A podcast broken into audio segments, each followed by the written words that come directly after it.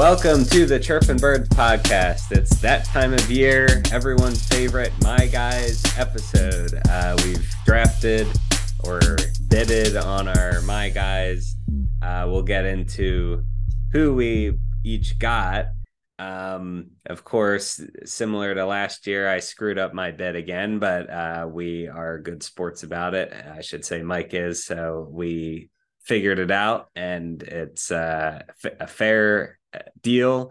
And I have to say, it's much more even than it was last year with my uh, with. Uh, uh, we'll we'll we'll review it as we as we uh, move on here. But before we get started, Mike, how you doing? I'm doing well. Um, yeah, I, I always look forward to this um, this episode. It's a fun one for sure. We strategically kind of wait till there's not too much going on because um, at least I know that I put in uh, a good amount of time thinking of who uh, who to target as far as these guys taking their big leaps.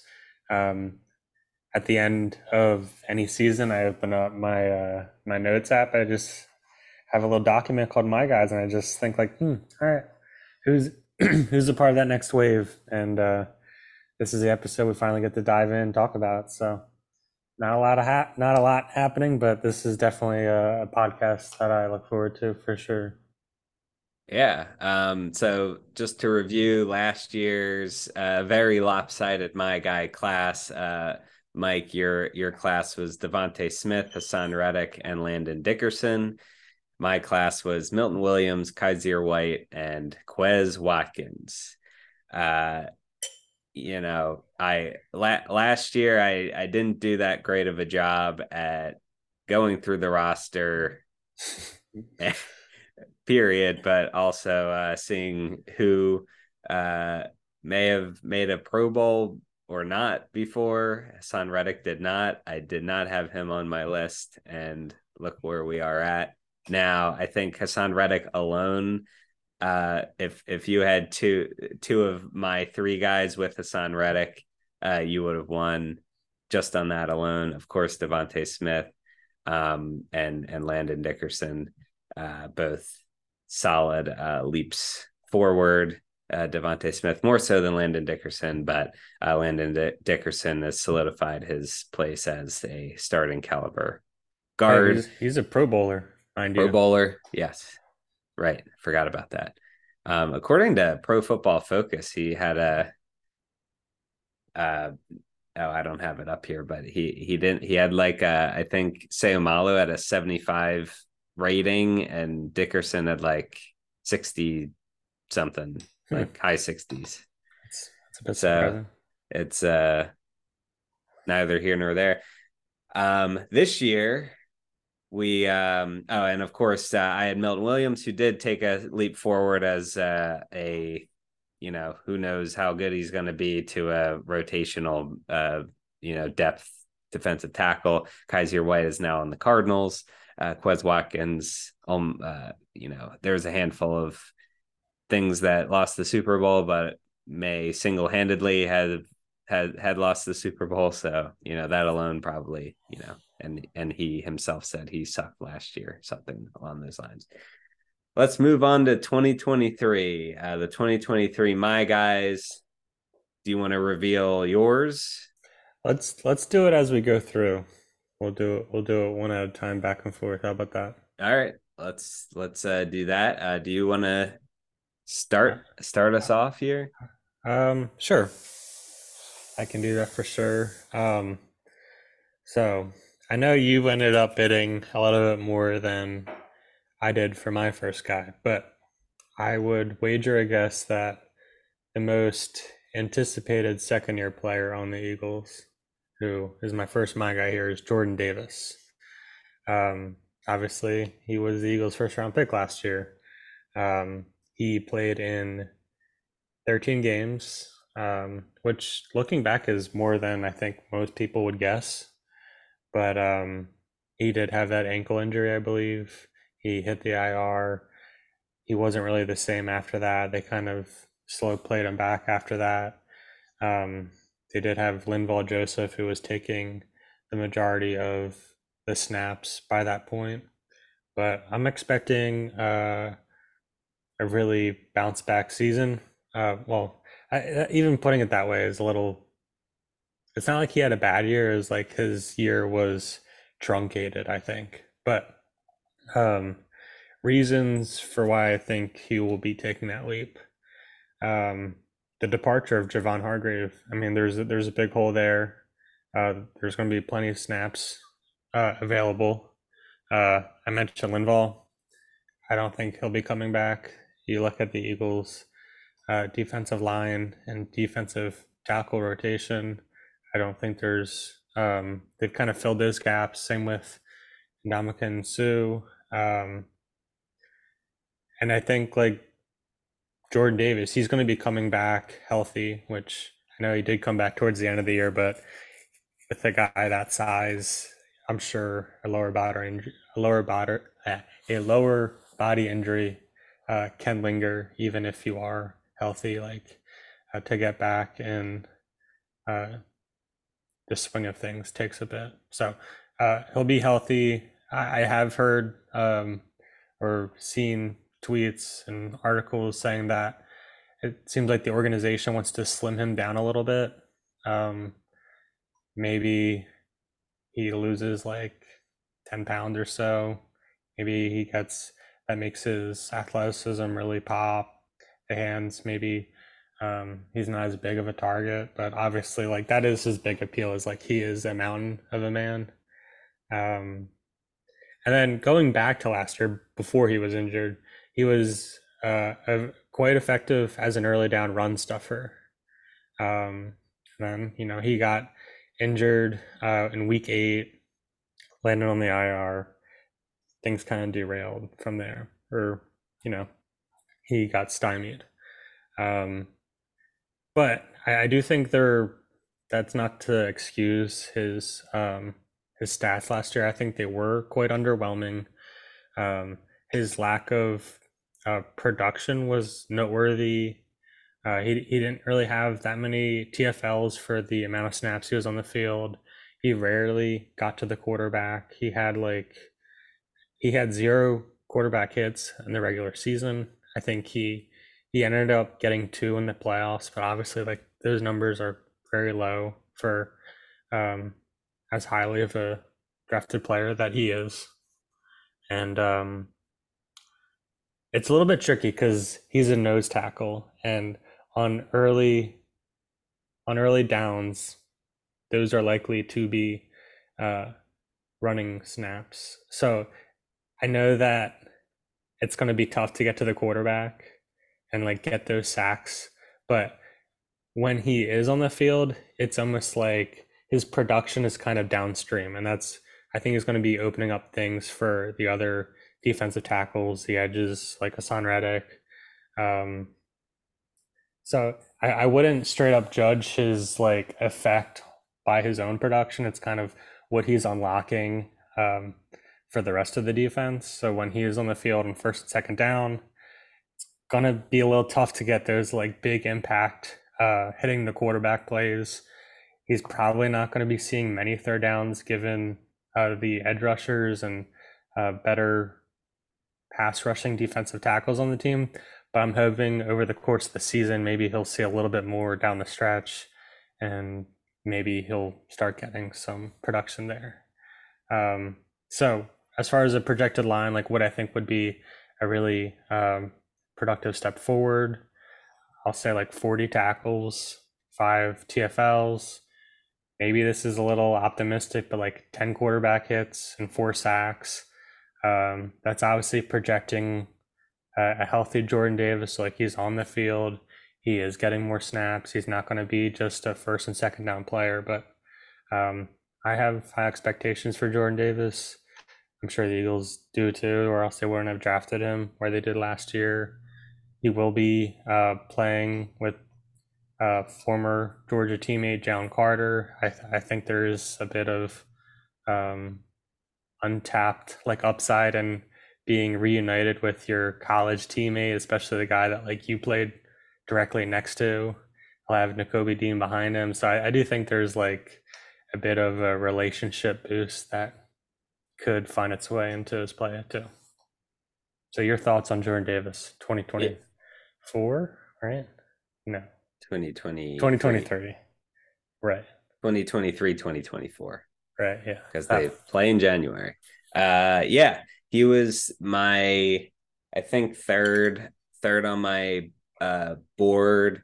Of course, um you know, with the hundred dollar bid or, hundred dollar uh, pool or pot, I should say, we each get, uh, and we bid on on players. Uh, you know, the the way in which I screwed up last year was just you know lack of research, but the way this year was uh, lack of uh, paying attention to the rules, where we had uh, six players that were required to be bid on uh, minimum bids of five dollars, and uh, you have a hundred dollars total. Of course, this is not um, uh, gambling or real money. We're just uh, assigning value, uh, you know, fake value. Anyway, I uh, spent all my money on three players instead of the required six, but it ended up working out. So Jordan Davis was the third I spent money on, which um, was uh, lower compared to the other top two guys I ended up with, uh, which we will reveal when when I go. But uh, Jordan Davis was my third, and uh, I think he is very exciting. Uh, we have, you know, Fletcher Cox, um, who's sort of. Uh, you know, passing the torch, as it were, to uh, either Jordan Davis or Jalen Carter, a combination.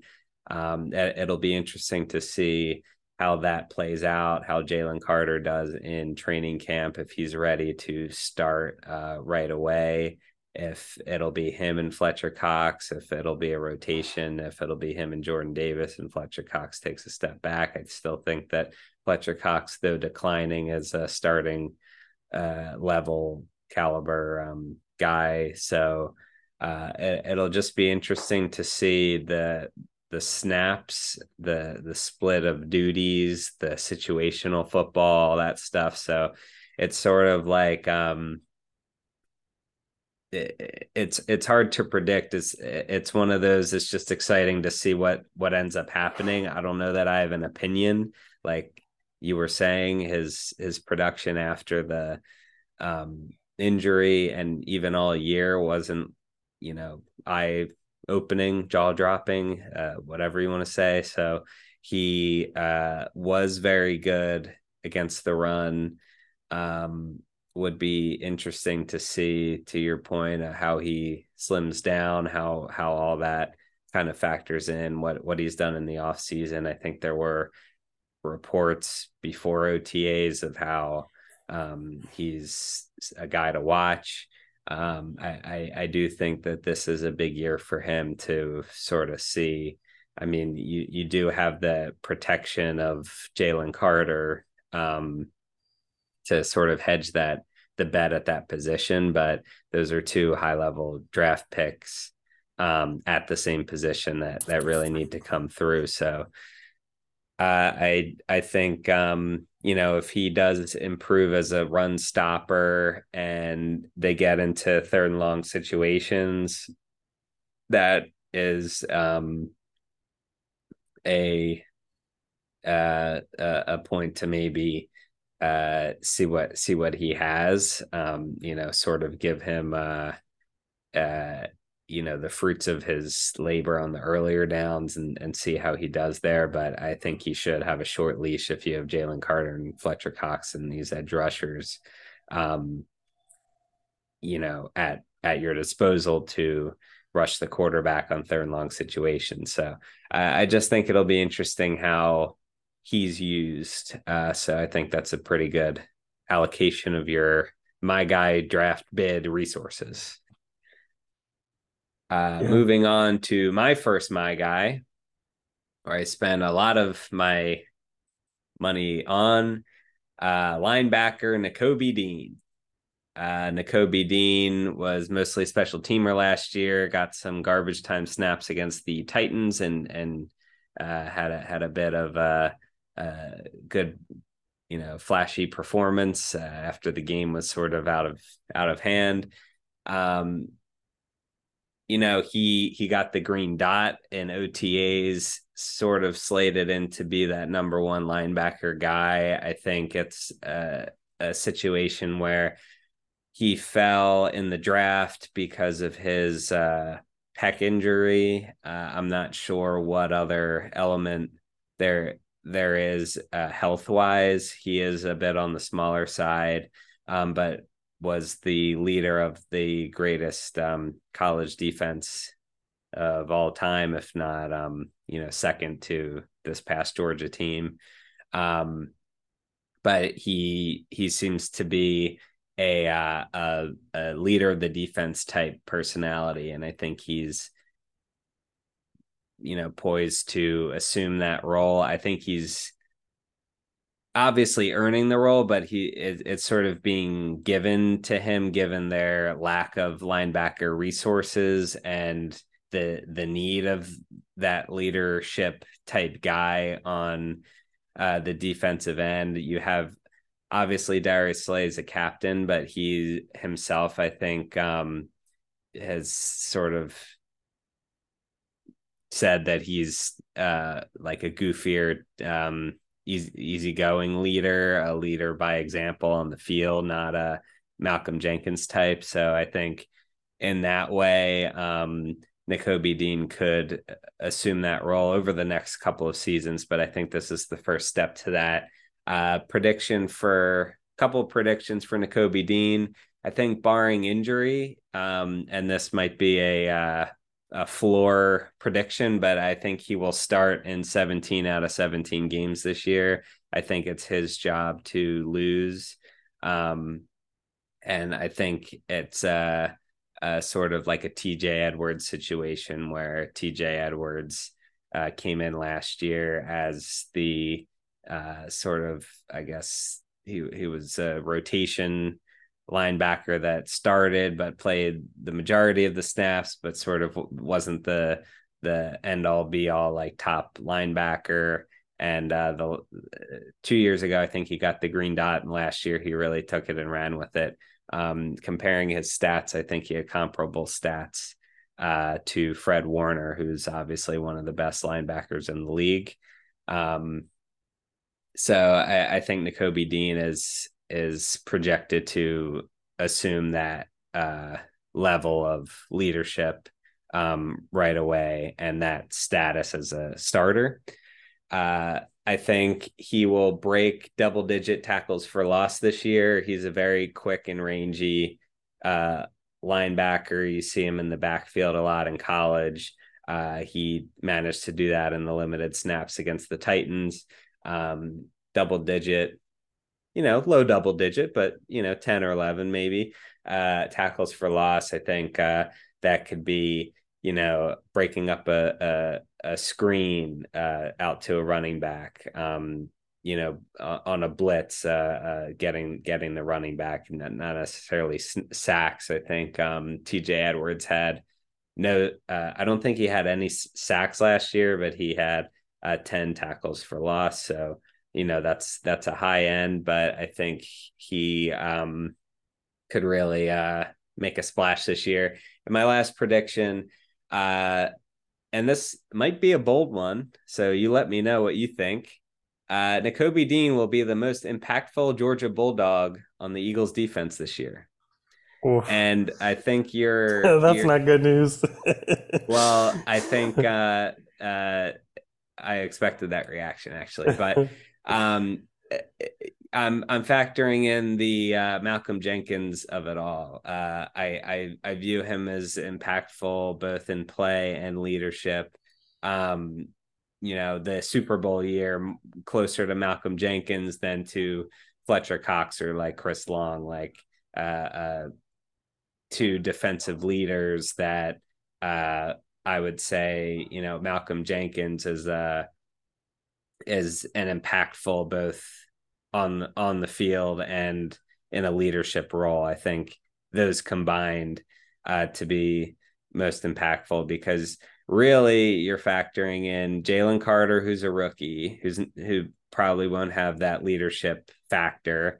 Um, Nolan Smith, who's a rookie, uh, who knows either of them how they're gonna um, improve. Jordan Davis is in a you know has to prove himself sort of role. Not that that Nakobe Dean isn't, but Nakobe Dean is a little more, I think, solidified in his role given the linebacker depth. So uh, of those four guys, I don't think I'm forgetting anyone. Um, now, did you did you qualify that saying defensive Georgia player? Because you got DeAndre yeah, Swift on too. the on the Eagles defense. Okay, I just want to make sure. No, yeah, on the Eagles defense, I said. So I think uh, the combined leadership, I think he's going to become like a, a personality um, for for the Eagles, and that's partially because I I hope it and I I believe it and I think there's potential there, and partially because he's my my guy.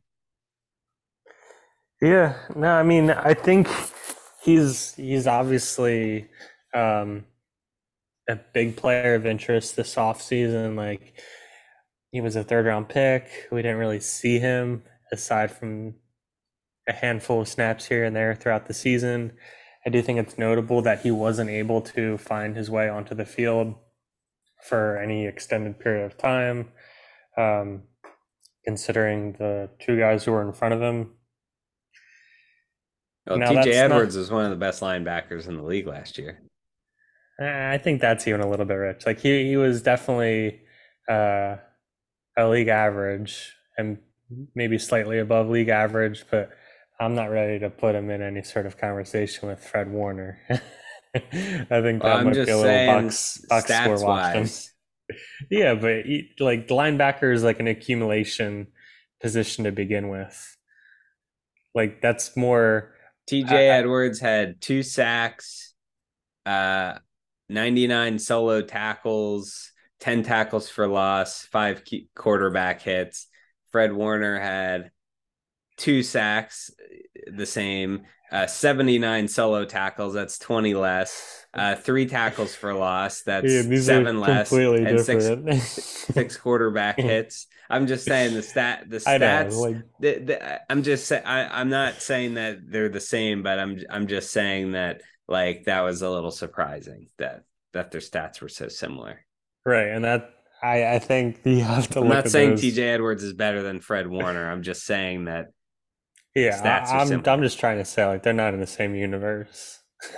Well, regardless of the statistically stats. from last um, year. And so, and and one of them is one to know against the other. So I'll let you deduce who that is. they don't go up against each other the team's dead. um. So yeah, and like I will say that Kyzir White and TJ Edwards, like they were solid last year. It was the first time in a long time that the Eagles had two, um, not like stomach churning linebackers on the field. Um, but like I do think it's it's a it's a bit interesting that he wasn't really slotted in. I mean, but I'm not going to pick on that too much because their defensive alignment was also like they would have like five defensive linemen. So there there was a lot of snaps where like they only had one linebacker. It's it's very obvious to uh, Eagles fans that linebacker is like the least uh, important position on the field for Eagles, and that's been the way for like almost a decade now. Like they just it's the lowest tier position. Um, now, I will say going forward, you didn't talk about his uh, stature, which I think took him. I said he was of, small. Well, I think it goes a little bit beyond that. I think it's you got to remember, like he didn't fall in last year's draft for no good reason. There were those injury concerns, which now that you know he's had a full season, you, you hope that his body's more prepared for the NFL.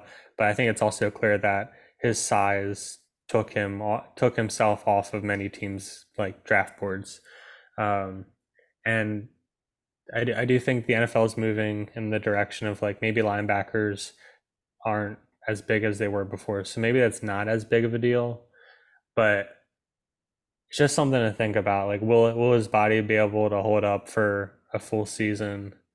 Um, I, I know I do like that he's a very cerebral player. I do think that that's the other side of that coin is like what he doesn't have, and like, um, measurables, he does, at least from college, make up for it and how he views the game. He does have that ability to read the field. That's why they're giving him the mic. So I do like that. Um, the last thing, I, I just don't think he'll, he, at least currently, he doesn't have like the help. Like he is the guy. And I think that's a little, that's a lot to put on his plate for a guy who didn't see any period of starting last year. Like suddenly he is the number one linebacker. And depending on how you feel about uh, Nicholas Morrow, it's just like, all right, go do it. You're the guy now. suddenly he's like special teamer to the guy. And to use TJ Edwards as a foil, TJ Edwards, and like depending if you want to say like last year was when he became like a solid starter or the year prior, like it took him at least two years to build up to that spot of trust and uh, competency to get there. So I think acknowledging that it is a tough position to get dropped into if you don't have any prior experience. And like as an example, like Jordan Davis, Jalen Carter, they're getting dropped into like this massively talented room where on your left and on your right, like you have like pro bowlers. I just think, um, and I, by no means am I out on Nakobe Dean. I would love to see him come in and like be the be the dude, but he's not going to have that same level of um, support around him. But I like him. I, I just think there's doesn't some, sound like it. Well, no, I, I'm just acknowledging that like it could be a bit of a sloppy year. yeah, I, like there's I, going to be growing pains, and I, I think maybe you're coming at it uh, with a bit more optimism than me, which is fine. He's your guy. Yeah, he is my guy, uh, and I think that giving, you know, people made a a, a, a deal out of the fact that he has the the green dot. I don't I don't know that that's you know irrevocable or this or that, but like beat writers are saying that means he'll get the plays from Sean Desai. So mm-hmm. which is obvious, you know, who who that he has the green dot that that would happen, but uh the fact that he he was given the green dot in OTAs, he's the top linebacker on the depth chart uh, unless you want to say Morrow is, but um, you know, Morrow's here on a one year deal. Um, to your size point, um, you know, Fred Warner has three inches on on uh Nakobe Dean. He's six three, Nakobe Dean six foot, but only five pounds. Uh, uh, Fred Warner's two thirty, and Nakobe Dean is two twenty five. So, I think the the weight and strength is probably uh, and and the injury concern, you know, he went through a year without injury. Like the the body holding up, in my very limited knowledge, I think is less of a concern than than his height and covering tight ends. I mean, you're gonna have to face Kittle, um, you know, Travis Kelce this year. You're gonna have, uh, I think, uh, uh, who's that guy Ferguson on the on Dallas twice. He's uh, up and coming, maybe I don't know. Uh, the the Bills just drafted a tight end. Um, you know, you're gonna you're gonna have some bigger tight ends this year. Um, so that that is a concern i think. But when you have an uh, elite defensive line which this is poised to be i think that helps the linebackers out a lot. You know it certainly helps the secondary. And for a position that the eagles haven't really valued in you know a decade however long um i yeah, think one was Mychal Kendricks it's like he was the last guy. Yeah. Uh, i i think that this is um you know, uh, to your point, a new era of of NFL linebacker, and I think that he's an exciting, rangy, quick, um, disruptor type uh, linebacker that might not hold up against the big tight ends. Um, you know, they're going to have to play Minnesota again. Uh, Hockenson, there's another one.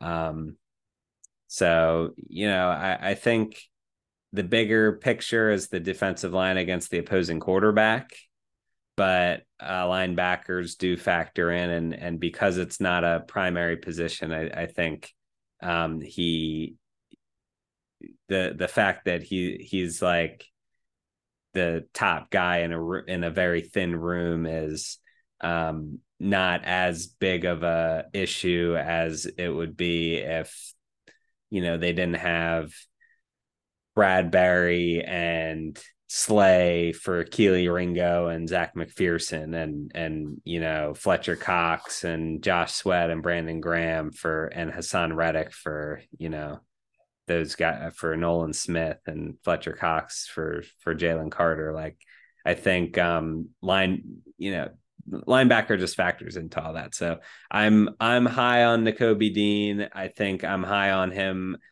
because the team seems to be and the team has been very trustworthy of late. So that that's kind of where I'm at. Yeah. Last thing on him, I do like his uh, potential upside as a rushing linebacker. I feel like the Eagles, I don't know if it's for philosophical reasons or if they just trust their defensive line so much or if they just didn't have the type of linebackers, but Nakobe Dean in his senior year had six sacks 10 and a half tackles for loss. That to me seems like it's double digit. That's my prediction. He's, he's really good at like uh, getting up into that defensive line as a stand back or a stand up guy, just causing trouble. Um, they haven't really had that. Like that wasn't a TJ Edwards thing. That was pretty rare. Kyzir White and his lone year with the Eagles, I can't recall him doing that. I don't remember Alex Singleton or he was supposed to be that kind of linebacker. I think Kyzir White was pretty, you know, meh. I thought he was disappointing compared to the sort of young up and coming, you know, sort I, I, think was like a cap casualty with the Chargers that the Eagles picked him up. I, I don't think it was because he wasn't, you know, good. Um didn't Khalil Mack go there for a time, or is he still there? I don't know what team he's on anymore. he was on the Raiders. I gotta look this up. All right. Um, well, as you look that up, I'll I'll move on to my second my guy. He's on the Chargers last year. Khalil Mack. Oh, he's he's currently on the Chargers. Yeah, so you know they signed him. They don't need Kyzir White. If if that was the order of events, I don't follow the Chargers as closely, so I could be wrong. Uh, you know, send us a DM if if you're passionate about Khalil Mack and this Chargers tenure. All right. Uh, my second guy.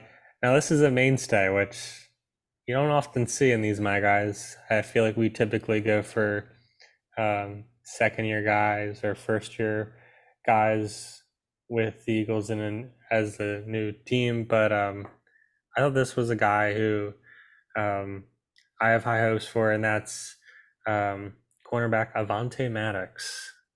Uh, now, what year does it feel like Avonte Maddox is coming into for you as a fan? Um, four. He's coming into his sixth year as an Eagle. Wow.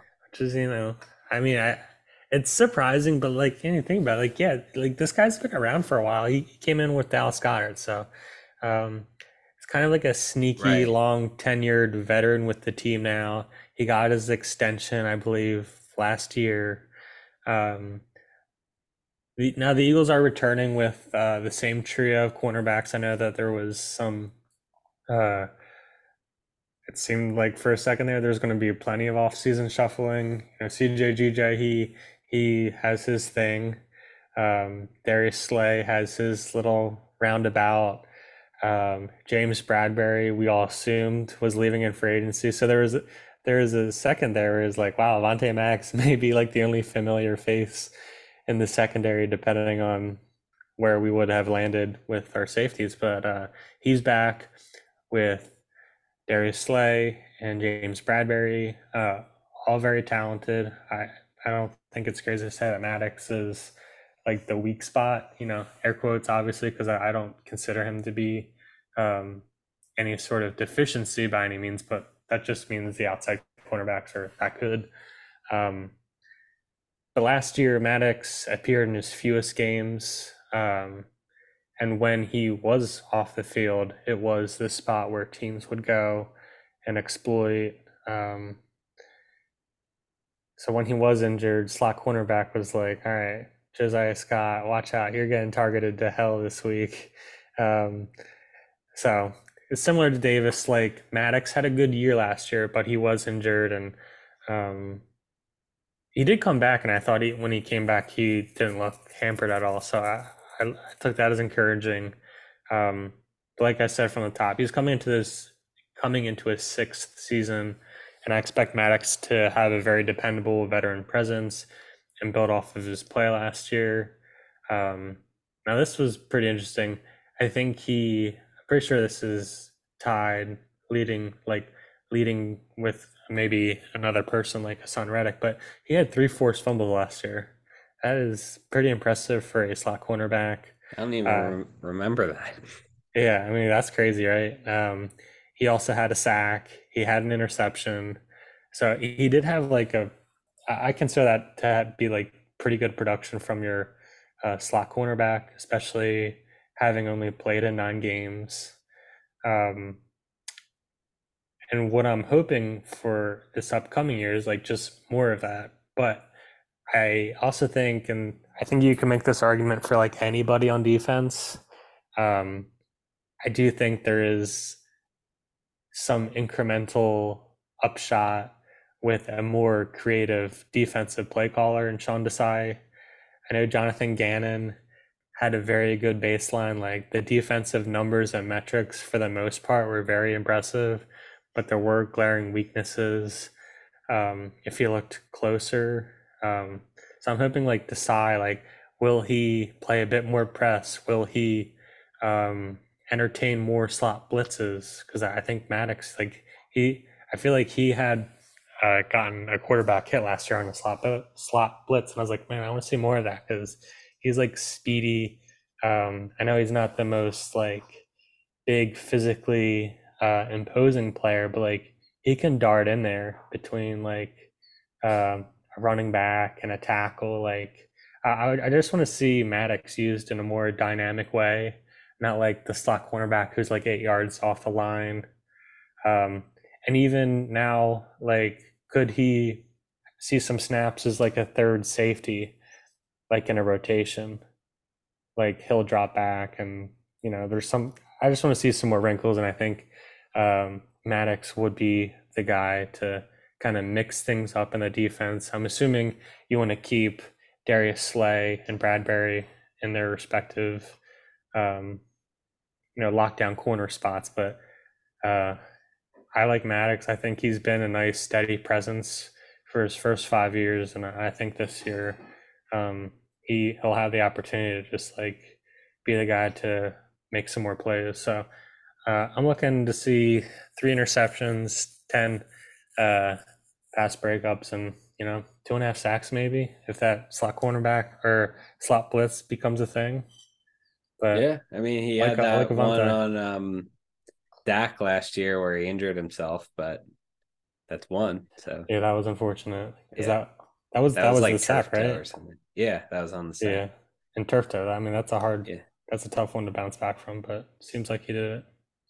Yeah, I, I like Maddox a lot. I think um, it's funny you you're my guys are you're picking so far are uh, all injury guys um, that missed time last year. So uh, he's I th- you know an elite slot corner. I think like uh, of a CB three, I guess, or slot corner one. I don't I don't know how they are on the depth chart uh specifically, but he's uh he's a great uh guy to have on the team, both personality wise and talent wise. Like what he was what a fourth round pick, fifth round pick.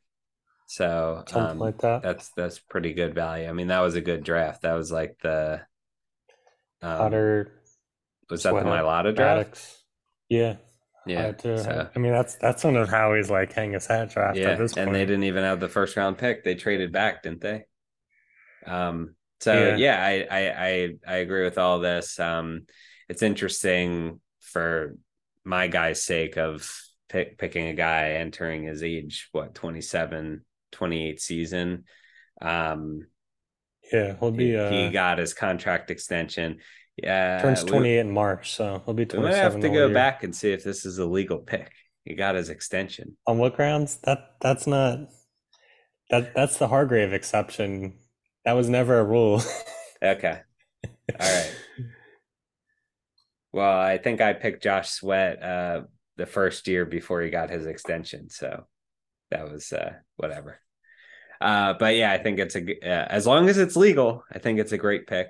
Um Our our producers are giving us the thumb up. It is oh, legal. okay. Yeah, we have producers now. Uh moving on, my second pick, we're going offense for the first time in this uh 2023 My Guys draft. Uh guard or who uh, should be a guard this year, uh, Cam Jurgens.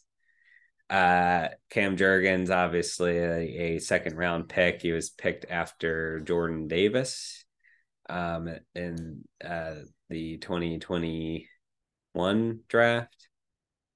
And second round pick out of Nebraska, I believe. Um, you know, the heir apparent to Jason Kelce, handpicked by Jason Kelce, all that stuff we know. Uh, I think he, uh, you know, in OTAs, he was slotted in as that uh, replacement there. Um, similar size um, to Seumalo, I think. Uh, we talked about it before. He was, you know, a little smaller. Um, obviously, between Kelce and Lane Johnson, that has to help. Uh, I think, you know, they they drafted uh, Tyler Steen I think is his name, Tyler, um, out of Alabama, uh, in the third round, or yeah, third round because Sydney Brown was the first pick in the fourth round. Um, I, I think the camp battle, if there is a camp battle between the two of them, will resemble the Mailata versus Dillard. Uh, I think Jurgens will slide into that role pretty, uh, you know, expectedly. Tyler, Tyler Steen take, catching a stray suddenly now the Dillard. Well, I mean, it's it's not quite a stray because he's not a former first round pick, but um, I, I think yeah, I think Cam Jurgens will will be the Seumalo replacement immediately. I think it's his job to lose. Um, uh, PFF had I may have just said this, uh, which I remembered because it's in my notes. Uh, PFF graded Seumalo at seventy five point two uh, last year, and Landon Dickerson was 67.3. My prediction for Jurgens is he'll have a 60 grade or higher. Um, that 60 to, to 68 range, I'll, I'll guess. Um, I, I think with the the fact that he was a second round pick, he was handpicked by Kelce. They have Jeff Stoutland, all these things. He's between two um, Hall of Fame uh, offensive linemen. I, I think he's going to slot in there nicely. Um, it might put more pressure on the left side of the line, but at this point, Mailata and Dickerson, I think, can you know handle their own. Uh, I think there was a stat last year of like the Eagles put. I don't know if it's just their tackle. I think it's just their tackles on islands more than any other team, and and they've fared pretty well. Um, you know, Lane Johnson hasn't given up a sack in like three years, three four Yeah. years. Uh, Jordan Mailata struggled against the sh- the shorter, smaller, quicker uh, edge rushers, but um, you know handles his own pretty pretty well. Um, and obviously Jalen is a quick and uh, athletic quarterback that can uh, anticipate those things. So um, I'm expecting good things from Cam Jurgens. Uh, in general and because he's my guy i will say that for all of my my guys but especially Nakobe dean and cam jurgens uh last year landon dickerson led the league i believe with 14 penalties my prediction for cam jurgens 10 uh, i think he may struggle earlier in the year get get some you know off uh false starts maybe some holdings but I think he'll settle in as the year goes goes along. Um, you know, early early season struggles against not as good teams will um, you know give him the experience to correct that against the the harder teams later later in the schedule. And with uh Seumalo gone, this is just a, a non, you know, quantitative prediction, but uh, with Seumalo gone, there will now be no more uh, stoic, quiet, grumpy personalities on the offensive line. And I think Jurgens will slot in there nicely as a similar to Landon Dickerson, the the the Southern country boy jokester type. Yeah, that that's kind of how I see. I don't I don't think that'll affect the on field performance per se, but it, it'll be a new era of vibes for the offensive line. So that's uh, something to watch out for in the uh, I guess the the media, you know, interactions, the the post game quotes, what what they put out on social media, all those things. Yeah, and how about uh how about the Eagles only redhead, right? Would you call would you would you would you consider him a redhead? Have you have you seen him? Well, I'll let you uh I'll let you decide if he's one one of your your uh your kind of people or yeah, I feel like we got yeah. like similar complexions. He's he's you. pretty pale. I don't mean this that to sound um insensitive. Your kind of people. You're you know amongst your your uh you know dem- demographic. I don't know. I I mean that in the kindest way. I don't know how to put it into words. yeah, it's gotten worse. um, yeah, I, I, think he's got some red hair in there. It's a little blonde, but right. uh, we'll call it that. Yeah, it, it's um I mean, I, I I think it's tough to not feel excited about Cam Jurgens. Um, I know we've had a little bit of a wait uh, to see him, but and it is funny you're going uh, much like the Eagles from Cam to Nakobe, both guys who um, had red shirt years pretty much with the Eagles. Uh, Jurgens had like occasional uh, snaps as a sixth offensive lineman, but he was really just like a preseason um, starter, filling in for Jason Kelce when he had a procedure done. Obviously, there he was playing center, his natural position. Um, yeah, I, I think you covered most of it. It's like, how is he going to fare at guard? Um, how will he hold up? Like, like I think the biggest thing is like, what's his anchor going to be? Is he is he going to be able to withstand like large defensive tackles? Um, I do think it helps going up against Jordan Davis in practice. Hopefully, um, over the course of the offseason, he'll be able to add some heft, but you don't add too much because like he does have that like um, exciting athleticism.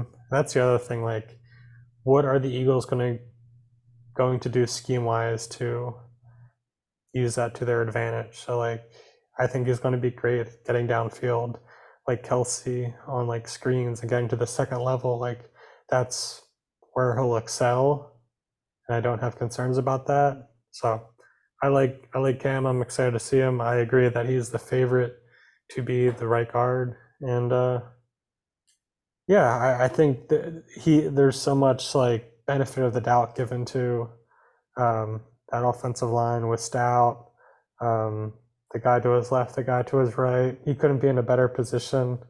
Um, I do think that's like very dissimilar from um, Nakobe, like what I was saying. Nakobe's kind of just on an island.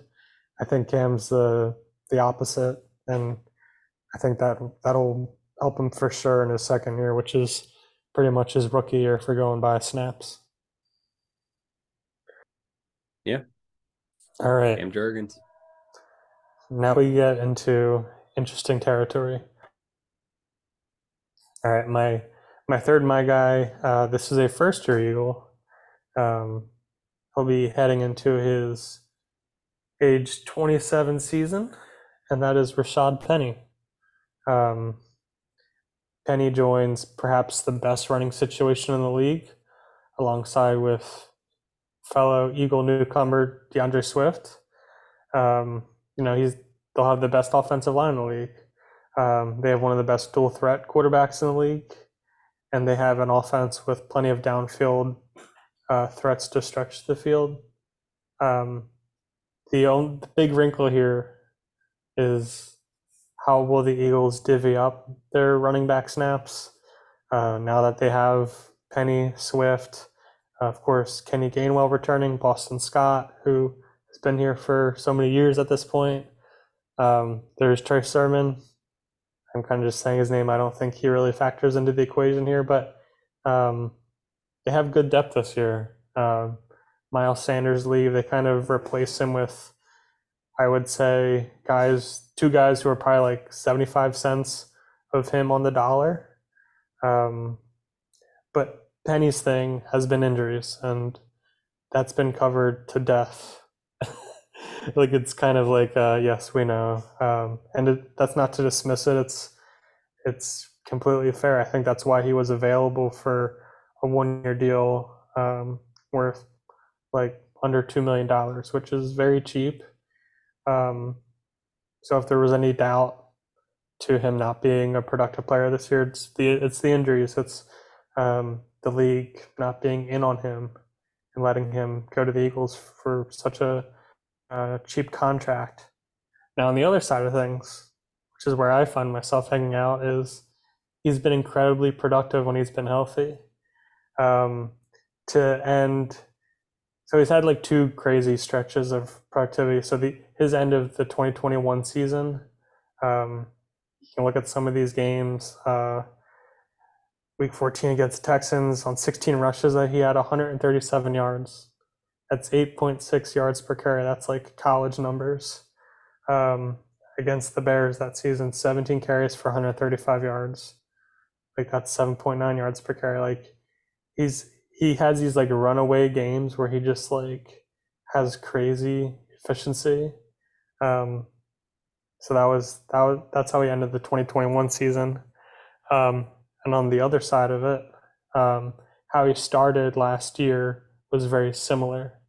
Um, really gaudy uh, numbers. Like in week four, he had 17 carries for 151 yards. That's 8.9 yards per carry and I will say like yes, I'm picking the best ones out here to um, for my argument, but like it's insane. Um, and translate that to the offensive line he'll have and the quarterback that he'll have and the the wide receivers that he'll be playing with. If he can just do a fraction, if he can carry over that efficiency uh, to like 75% of that degree, but remain on the field, I think he could have a monster year. Um, and then, real quick, just to juxtapose him with uh, D'Andre Swift, what Penny has over him is size and heft. Um, so Penny 5'1, 220, D'Andre Swift 5'9, 211. Um, so he does have about two inches and 10 pounds. Uh, but I don't even think that does it justice. If you go and watch his clips, like he is a fierce runner, uh, electric speed. He's a bruiser. Um, the Eagles haven't had that for a bit. Um, he's he's quite dissimilar from Miles Sanders. He's more decisive. He is a bit more of that bowling ball um, running back. Um, and like the Eagles haven't had that since like uh, Ajayi, LeGarrette Blount, uh, Jordan Howard but like he's he's he's the electric version of those guys. So I think as long as he can stay on the field and the Eagles give him snaps, um, I, I really think he could have a like surprisingly uh, productive season. Um, and like I said, who knows? Uh, fingers crossed on the injury uh, front. It's kind of a fool's errand to predict that. Um, but I think you can probably bake in maybe a few missed games here and there for maintenance or nagging injuries. Um, and who knows where the Eagles' snaps kind of fall between him and D'Andre Swift. I think D'Andre Swift is a better pass catcher out of the backfield. Um, but I think there's a really good argument that like Penny should uh, see the bulk of the snaps over the course of the season. So I'm looking at um, in like 14 games played, maybe 950 rushing yards, nine touchdowns, 150 receiving yards. And just as a frame of reference on those rushing yards, uh, BetMGM has his over under uh, total rushing yards at 600 and a half. And I I can't bet because of where I live, but if I was interested in making a bet right now, for some easy money, like I see that number, I'm like, ooh, that feels really good to me. like 600, that feels conservative. Yeah. Um, I guess I should get into my last pick because I think they go hand in hand with uh, each other. My final, my guys, D'Andre Swift. So we're sort of, uh, I, I think this is the most like head to head my guys we've mm-hmm. ever, mm-hmm. we've yeah, ever had. Um, you know, to to your point that uh, uh, Swift is a lot smaller um, and is more of a pass catcher. Like you you have 150 receiving yards for for Penny. He's um you know never had more than a hundred uh in the in his last couple seasons. He hasn't had more than 50 receiving yards. So um you know hasn't played the full year. The the only year he played or the the year he played the most games which was his rookie year in 14 games um he had 75 yards the following year 10 games uh 83 receiving yards as opposed to Swift who's had um let's see receiving yards in the in the hundreds. Uh three 357 his rookie year 452 uh in 2021 and 389 last year. So he's a much more um, dual threat as far as rushing and, and passing goes. And uh, you know, a lot of this does does depend on Rashad Penny's health. Um, I think of the two, they're both exciting for different ways. Like the Rashad Penny type of running back, I think is the running back that I personally find more exciting. Um, but we also haven't really had a pass catching running back in a in a really long time. Like Miles Sanders never really uh, was thrown to. I don't think that was his strength. Um, you know, when Carson was on the team, he had a lot of accuracy issues, and you know who knows if he didn't like how Miles Sanders would have developed as a pass catcher. But um, either way, uh, I I think D'Andre Swift is exciting as that pass catching, like quick, um, you know, breakaway speed type type guy, and and Penny's the exciting, like uh, big, strong, you know, run people over type. Uh, I think D'Andre Swift will, and and my my stats predictions and your stats predictions, if they both happen, would be like his, like beyond historic. So yeah. um, I I don't think both of these things can happen, but right. uh, I think D'Andre Swift will uh, hit a combined ten uh, touchdowns, um, rushing and receiving uh, this year. Uh, Miles Sanders, I believe, had eleven rushing and no catching. Um, uh, he uh, D'Andre Swift last year had eight total touchdowns, five rushing, three receiving. Uh, I think in tandem with with Rashad Penny, assuming Penny stays healthy, I think he'll hit uh, about 600 uh, rushing yards. Uh, for reference, he's only broken 600 once in three years. He's had in the fi- in the mid 500s uh, before that, so he's sort of been around 600. Uh, that's in tandem. If Penny gets hurt, I think he'll hit at least 800 yards. Um, I don't, I don't know that he'll have a thousand if if Kenny Gainwell starts to get involved there as well. Uh, you know, uh, and his yeah, his season high was 617 in 2021. Uh, D'Andre Swift, my prediction is he'll play 13 games this year. Uh, Miles Sanders, I think, missed two or three last year. Uh, in his three years, D'Andre Swift has played 13, 13, and 14 games. My prediction's 13. Uh, Miles Sanders in his career played, oh, sorry, last year, Miles Sanders played 17. Um, he played 16 and 17 were his highs, Miles Sanders, and 12, uh, he had two years in a row. Um, so, you know, 13 games for D'Andre Swift. Uh, and a lot of this is obviously contingent on Rashad Penny's health, but I think um, Swift will be the like every down lead back, and Penny would be featured more on third down, short yardage, and red zone situations. I would, my guess is it'll be 70 30 favoring Swift.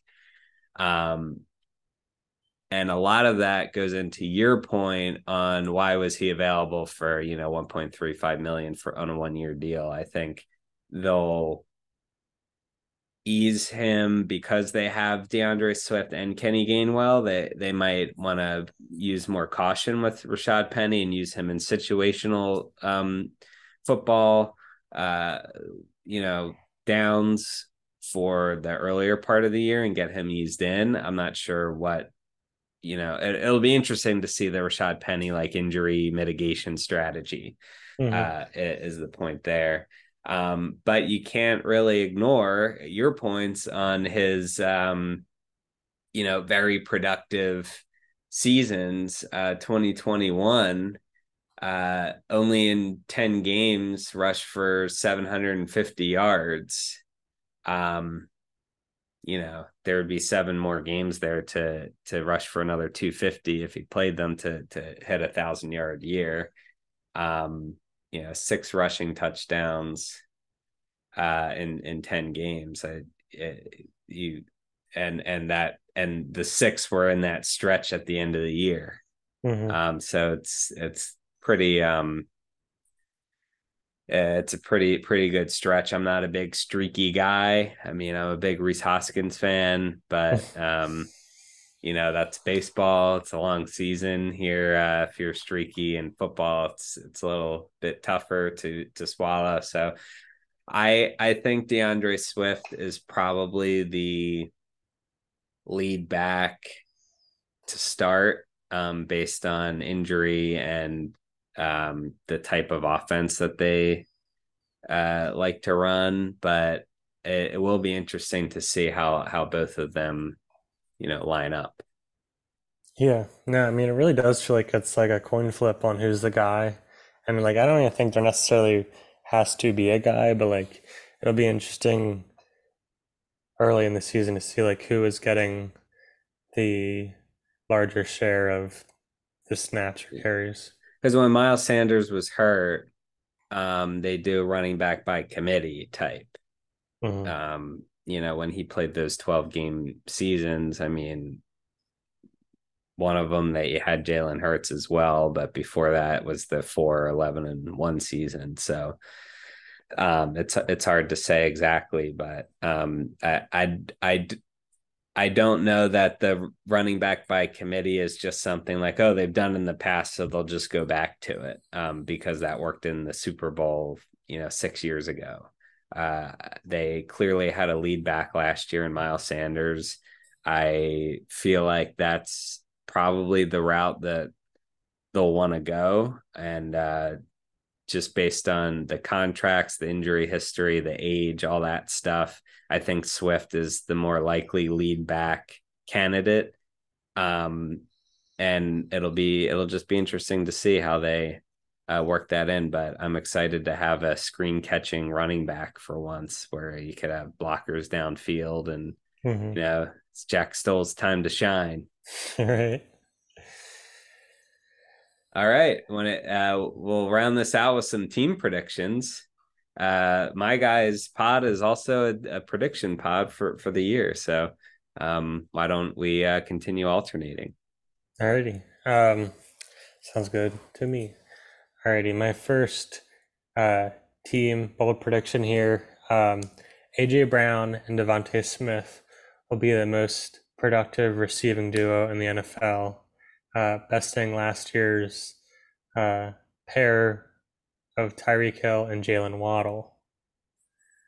I don't know if this is something that's been on your radar, but I feel like uh, this has been like a popular discussion on NFL Twitter um, you know, like who's got the best like receiving core or receiving duo. Um, as far as why I think um, the Eagles can do it between Brown and DeVonta Smith, obviously both are sending young, talented players, um, and they have the budding star in Jalen Hurts to um, get them the ball. And the other thing is, I think with a harder schedule and some uh, do regression on the defensive side of the ball. I think the Eagles are likely to have more higher scoring games with more like offensive passing. Um, last year, there were some games by like halftime where you could tell they were just like beating, um, like running the clock down, not necessarily looking downfield in the third and fourth quarter. So I think Brown and DeVonta Smith, they both had incredible years last year. Uh, Smith had um, 1,196 yards. AJ Brown, 1,496 yards. Um, now, if you're curious, they were second last year by those two. But I was also looking at the wider field for this upcoming year. So, off the top, and maybe this is putting you on the spot, but are there any other duos that come to mind as far as um, you know competition that they'll be up against besides Hill and Waddle? I think the Bengals. Yeah. So Ja'Marr Chase, Tee Higgins, they were fourth last year, um, and you know they both had injuries, uh, so their numbers were a bit deflated. Uh, I think they ju- they have just as much merit as Hill and Waddle. So it was they, 3rd definitely.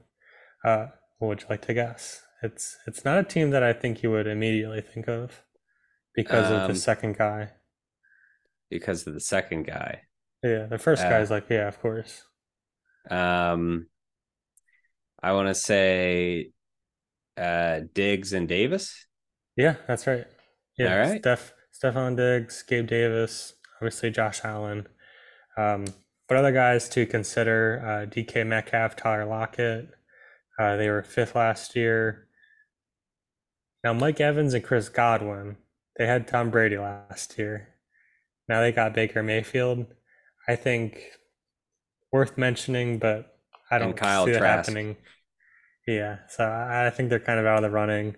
Uh, CeeDee Lamb, Brandin Cooks. Uh, obviously, CeeDee's very uh, accomplished and productive. Brandin Cooks, uh, he had a down year last year, but um, he could see a boost. Uh, Travis Kelce and uh, whether it's Marquez Valdes Scantling or Kadarius Toney. Um, then there's Justin Jefferson and Jordan Addison, the rookie, and then Deebo Samuel and Brandon Aiyuk, Brock Purdy, or whoever's playing quarterback for the 49ers. Uh, so it is like a pretty deep field of guys. I would say uh, the only people that I would be like really keeping an eye on would be the Dolphins, um, and the Bengals, and maybe the Seahawks. But I, I like I feel good about AJ Brown and DeVonta Smith, yeah, especially given the, a, the reasons at the top. That's a good prediction, and it, will be interesting to see, you know, the tougher schedule and them having to gut out more wins than they had to last year. Like obviously they gutted out the the Colts win. They were down fourteen nothing against Jacksonville. Um, most of the most of the games they were up a lot at the half uh the second right. uh, the historic second quarter stats so mm-hmm. uh more more close games more tougher games maybe more playing from behind i think it'll be interesting to to see them gut gut uh wins out and obviously uh the passing game will be featured more in doing that than than the running game um my my team predictions uh i know we did the schedule release but we're gonna ignore all of my predictions for the schedule release. Uh take not, it all not, back. not to a, a great extent but uh to you know one or one or two wins uh here and there and, and where they come. So um and and this is based on uh having time to stew on that more so than going back on my predictions because I think they they were wrong. It's uh, more more time to think is is uh, uh, my valid predictions. I think that the Eagles will again dominate the NFC and have a shot at the one seed, and it'll uh, again come down to who wins the division. But with the Eagles' tough schedule, I think they come in at 12 wins. I had them at four, 14, I think. Wow uh, 13 or 14. So I think they take a step back as a team. Uh, but I think, you know, they they have a five game gauntlet. If they can go three and two, then you have basically three other wins or three other uh, losses throughout the season. If they go two and three, then I think it's realistic that they start off pretty pretty hot and um and and all that. So 12, 12 wins. No, do you know offhand what what games you flip flopped on? Uh, yes. So my second prediction uh, right, cool. is addresses that. Okay. Sounds good. Uh, alrighty, my second one here. Um, for the first time ever, an Eagle wins the Defensive Rookie of the Year award in Jalen Carter. Um, so this is pretty crazy. Uh, so the NFL has been um, giving out offensive and defensive rookie of the year every year since 1967. So over the past 55 years, only two teams haven't won either. One of those is the Seahawks, the other is the Eagles. Wow. It's pretty crazy, right? No Eagles rookie has ever won it. Um, but I, I think this year, Jalen Carter, he's got a pretty good shot at it. Um, he'll be a part of a really good defensive line. Um, he'll have the opportunity. And as it stands right now, if you're curious, um, he is the second favorite uh, for defensive rookie of the year, which I know makes it a little bit um, less of a spicy prediction. But I think given the history here, first time an Eagles rookie will win offensive or defensive in franchise history. I think that's um, makes it. I think that helps balance it out. But um, for defensive rookie of the year, um, the odds go Will Anderson number one, Jalen Carter number two, Tyree Wilson number three, um, and then a pair of cornerbacks and Devon Witherspoon and Christian Gonzalez. So not like a fierce field. Like I don't think there's any um, like Will Anderson's plus 350, Jalen Carter's plus 600. So I think there's something there. And yeah, I, yeah. I mean, it goes without saying, like Jalen Carter, he was one of the best talents in the draft. Easily could have been number one pick if it wasn't for um, the situation he found himself given uh, the incident and his part in it. I'm not going to relitigate that, but um, the talent is there, the opportunity is there, and I know we couldn't bid on Jalen Carter. I feel like that he would have been the That's guy next year, right? Um, unless he makes a Pro Bowl, and then he'll never yeah, uh, be, yeah. be up for it. He'll never be eligible.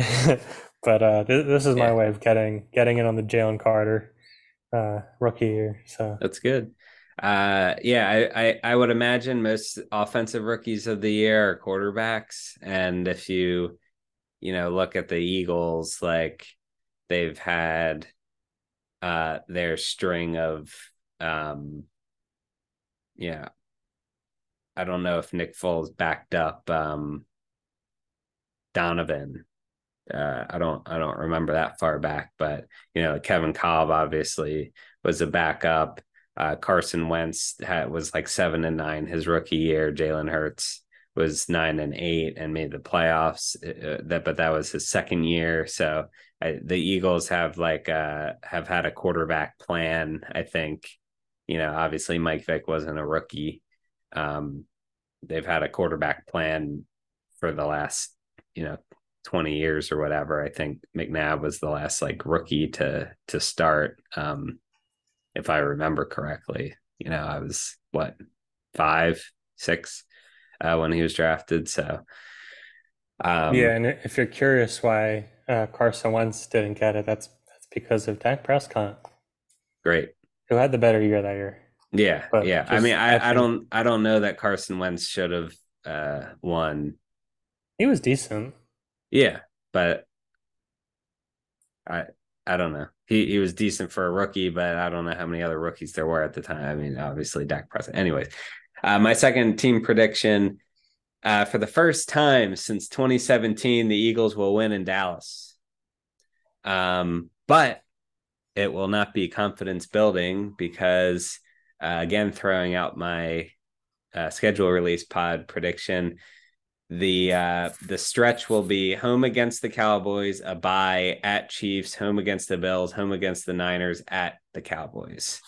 Um, I think they'll go three and two in that stretch run of five games plus the bye, uh, winning at home against Dallas, losing to the Chiefs and the Bills, beating the Niners, and winning at Dallas. So it will be the first time since 2017 they win in Dallas. They would have beaten Dallas twice, which is very exciting uh, as far as division's concerned. That might all but lock up the the one seed if that happens, um, assuming they win um, or the division uh, and the one seed. But they will be losing to both the Chiefs and the Bills, which I feel like will be a very big. Are they even?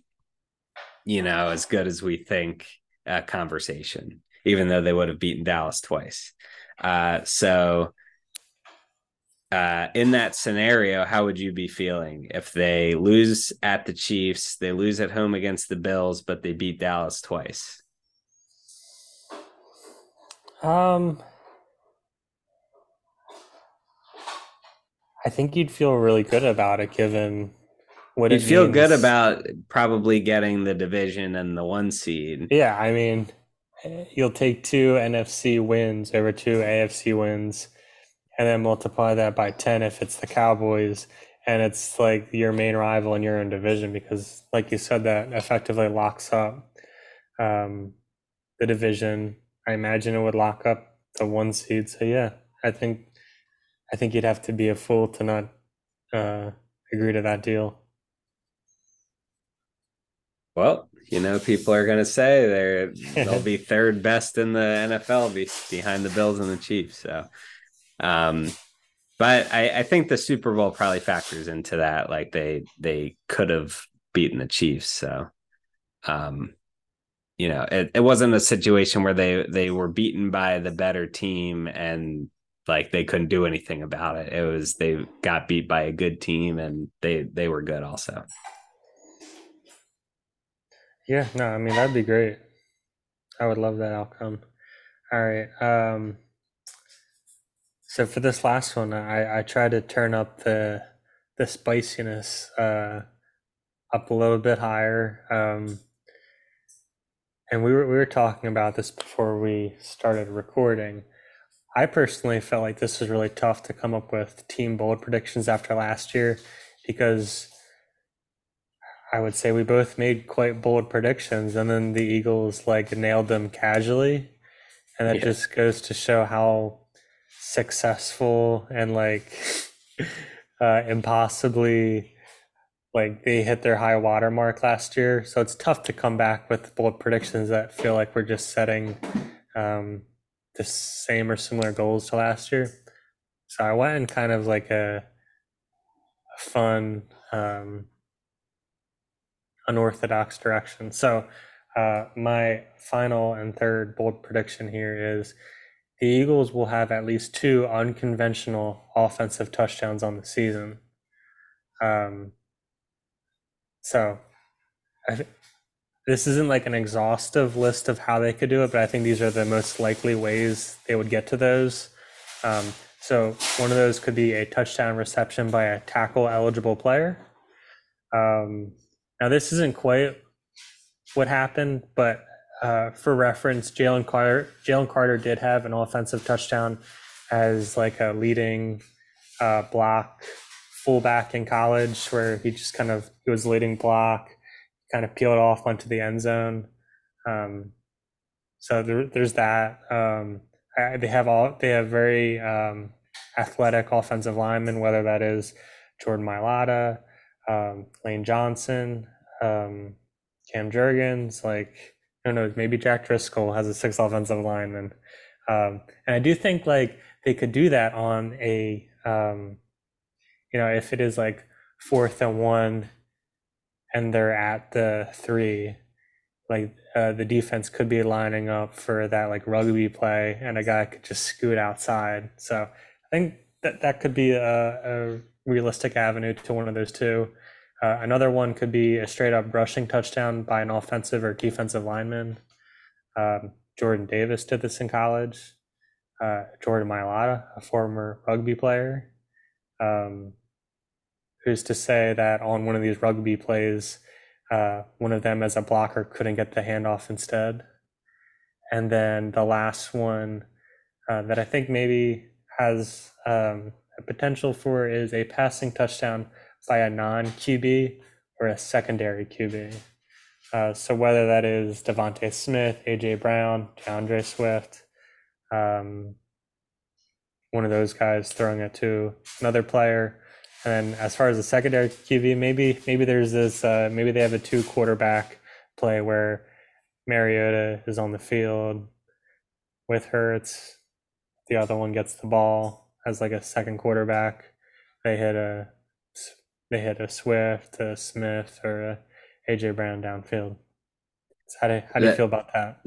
Uh, well, I, I, I love an unconventional touchdown. Um, that that would be pretty poetic of, um, on on a number of levels. That you know, Jalen was sort of used as that gadget guy with Carson when Carson was like a year or two into his massive contract, and now J- Jalen has his contract, and Marcus Mariota uh, who for a number of reasons is is poetic that he's on the Eagles now, but um, or one one one reason, but um, uh, will then assume the role that he assumed for the previous quarterback on his big deal. Now he's on his big deal and and has that uh, of his own. So that would be pretty wild to to see them them run something like that. But I think um, that kind of play might come down to how much they trust Ian Book or Tanner McKee because uh, I, I I don't know I wouldn't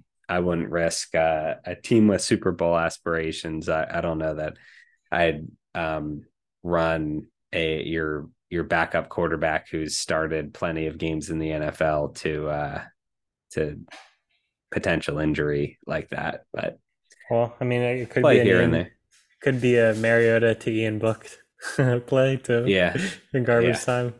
But um, yeah, are there any other avenues that you think uh, I'm forgetting here as far as an unconventional offensive touchdown? Um, no, I mean not as uh, unconventional and like a, a, deflection. You know, someone catches it or something like. Uh, not a planned unconventional touchdown, at least that I can think of right now. Uh, my final prediction uh, is Jalen Hurts will end the season as the top uh, quarterback in the NFC, but as far as the NFL goes, he will still be behind two of Mahomes, Allen, and Burrow. So I think he will um, you know, continue to play very well like he did last year. I don't think he plays much better. Um, you know, obviously last year was the big leap, but I think um, he might come down to earth to some extent um, and and not you know win with such ease uh, against these harder teams but i think his floor is now like you know his not as great games from last year. Like I think his floor is still a top quarterback in the league. There's been quotes out on Twitter I've seen of people that aren't convinced he's really that good. And I think like last year was his big prove it year. Now that he's the guy, this is a, a the consistency element of it um, that he needs to consistently play at the level that he's played at because obviously that is good enough to make it to the Super Bowl. So, um, as far as improving, I'm not focused on that as much as just consistent elite play because he's now proved that he's capable of that. So, not the flashiest prediction, but I think um, to uh, expect him to be top five, but um, not expect him to be the the best is is kind of um, you know probably run in the mill for how good he is, but um, I, I think expecting the elite play of last year is um, the the prediction, I guess. Yeah, no, I mean that that adds up after season he had. I still see people, and like I, I think it's a combination of two things. They're still holding where he was drafted against him and his like current standing in like the quarterback um, ranking. And on the other hand, and like two names come to mind. I'm not saying like these are so egregious, but they're the two that I see most often that are just ahead of them that like is a head scratcher for me, and that's Justin Herbert and Trevor Lawrence. And I think the other part of it is like that they were just drafted like early Mm, like much earlier than Jalen Hurts. I'm like, man, like I, I feel like you're just pretend like it feels like they're giving equal weight to 2021 Jalen Hurts and 2022 Jalen Hurts.